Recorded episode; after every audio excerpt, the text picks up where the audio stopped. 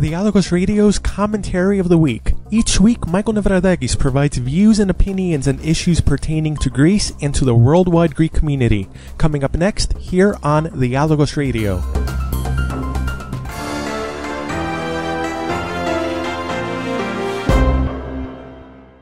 A few days ago, we learned that the agreement that was recently reached between the new and supposedly heroic Greek government and the Eurogroup concerning the extension of the austerity measures in a memorandum of understanding between Greece and the so-called Troika, or institutions as they are now called, will not be placed before the Greek parliament for a vote, but instead it will simply be discussed in parliament. According to the Syriza government, there is no constitutional requirement for the extension of Greece's loan agreement to be discussed and approved by parliament, and that if this was done, it would in essence retroactively approve and legitimize the previous two memorandums of understanding signed by previous Greek governments. In other words, the new and supposedly leftist, radical, and progressive government of Greece is admitting that the agreement that it reached at the recent Eurogroup is no different from the previous loan agreements and memorandums, which resulted in the imposition of harsh austerity upon the Greek people. And this is what the oh so leftist Syriza considers a major victory for itself itself, for Greece, and for the Greek people. These supposed victories and achievements don't stop here, however. One major achievement, if you will, was the recent interview of Greek finance minister and celebrity economist Yanis Varoufakis with the Associated Press, in which he said that we, meaning the Greek government, shall squeeze blood out of a stone in order to repay loans issued by the International Monetary Fund. Varoufakis, quite inaccurately, also stated that he does not intend for Greece to become the first country not to repay its debt debts to the IMF, obviously forgetting about the examples of Argentina and other countries which did exactly that in the past. But what do we expect from a celebrity economist who once said that Greece isn't Latin America and that he desires a so-called European solution for Greece's economic crisis? Of course, Varoufakis can be patriotic when necessary, as was the case recently when he said that it was a patriotic duty for Greek citizens to pay all of their taxes, meaning the same regressive taxes which were passed by the previous governments and which Syriza deemed illegal and unconstitutional, and which it promised it would abolish if elected. Instead of keeping their promise low and abolishing these taxes, Varoufakis and Syriza are now telling the Greek people that it is their patriotic duty as citizens to pay those taxes taxes. Varoufakis' patriotism doesn't stop here, however. Recently, he met with officials from COSCO, the Chinese company which bought out the recently privatized Piraeus container port. COSCO is the same company which, along with its so-called foreign investment in Greece, has also imported Chinese-style labor conditions at the container port, as the workers at the port know only too well, conditions which were the subject of an NPR report in 2011. It seems that these foreign investments are not only patriotic, but quite quite leftist and progressive as well. That might perhaps explain why Economy Minister Yorgos Stathakis has given a green light for the continuation of the privatization program for 14 regional airports in Greece, as well as the privatization of the site of the former international airport in Athens, a site which was once slated to become the largest urban park space in all of Europe, but which instead has been left in an abandoned and derelict state for the past 14 years. Of course, Finance Minister Varoufakis has made sure sure to fill up his team not just with supposed Greek patriots, but patriots of the American variety as well. This was demonstrated by Varoufakis' appointment of Elena Panaritis, a former member of the Greek parliament with PASOK, who in 2012 gave a long 15-minute speech in parliament on the horrors of austerity for the country and for the Greek people, and Len went ahead and voted yes to everything on the second memorandum, which brought even more austerity to Greece. This is the same Panaritis who once stated in an interview with The Guardian that she is not Greek but American, and this is the same Panaritis who is a former institutional economist with the World Bank and who played a major role in the destruction of the economy of Peru during her tenure there in collaboration with the authoritarian former president Alberto Fujimori, who is now in jail over human rights abuses during his time in office. Panaritis promoted a set of harsh austerity measures which became known in Peru as Fujishock. This is the same Panaritis, the same great Greek patriot patriot, which was recently chosen by Varoufakis to be a part of Greece's negotiating team at the recent Eurogroup summit. Meanwhile, the Greek government has refused to launch an investigation against far-right former health minister Adonis Georgiadis over accusations of tax evasion and fraud, at the same time that this same government is telling the Greek people that it is their patriotic duty to pay those same taxes. Likewise, Syriza has not gone ahead with an investigation of former finance minister Yanis Stournaras over allegations that he is facing, while the president of the Hellenic Statistical Authority, Andreas Georgiou, formerly of the IMF, remains in his position even under the new Syriza government, despite criminal charges that he has been facing since January of 2013 for allegedly falsifying Greece's deficit figures to make them seem worse in order to provide the political and economic impetus for Greece to be dragged under the supervision of the Troika and into an austerity regime. However, when it was announced that Syriza was considering eliminating the provision of taxpayer funded vehicles to members of parliament, dozens of elected officials within Syriza were outspoken in their opposition to this potential move. They were silent, however, when Prime Minister Alexis Tsipras, who promised to clean up public administration once in office, went ahead with a patronage appointment of his own, hiring his cousin Yorgos Tsipras to a consulting position at Greece's foreign ministry. Yorgos Tsipras, it should be noted, is a columnist with the newspaper Avgi, which is a Syriza party organ. This is the so-called patriotism from the supposedly leftist and radical Syriza. Uh, patriotism, of course, not towards Greece, not towards the country they were elected to serve and represent, but patriotism toward their true allegiances, money, capital, and power, as represented by the European and international institutions, as they are now called. The same institutions which have zero relation with or respect for democracy, as was admitted recently by the unelected head of the European Commission, Jean-Claude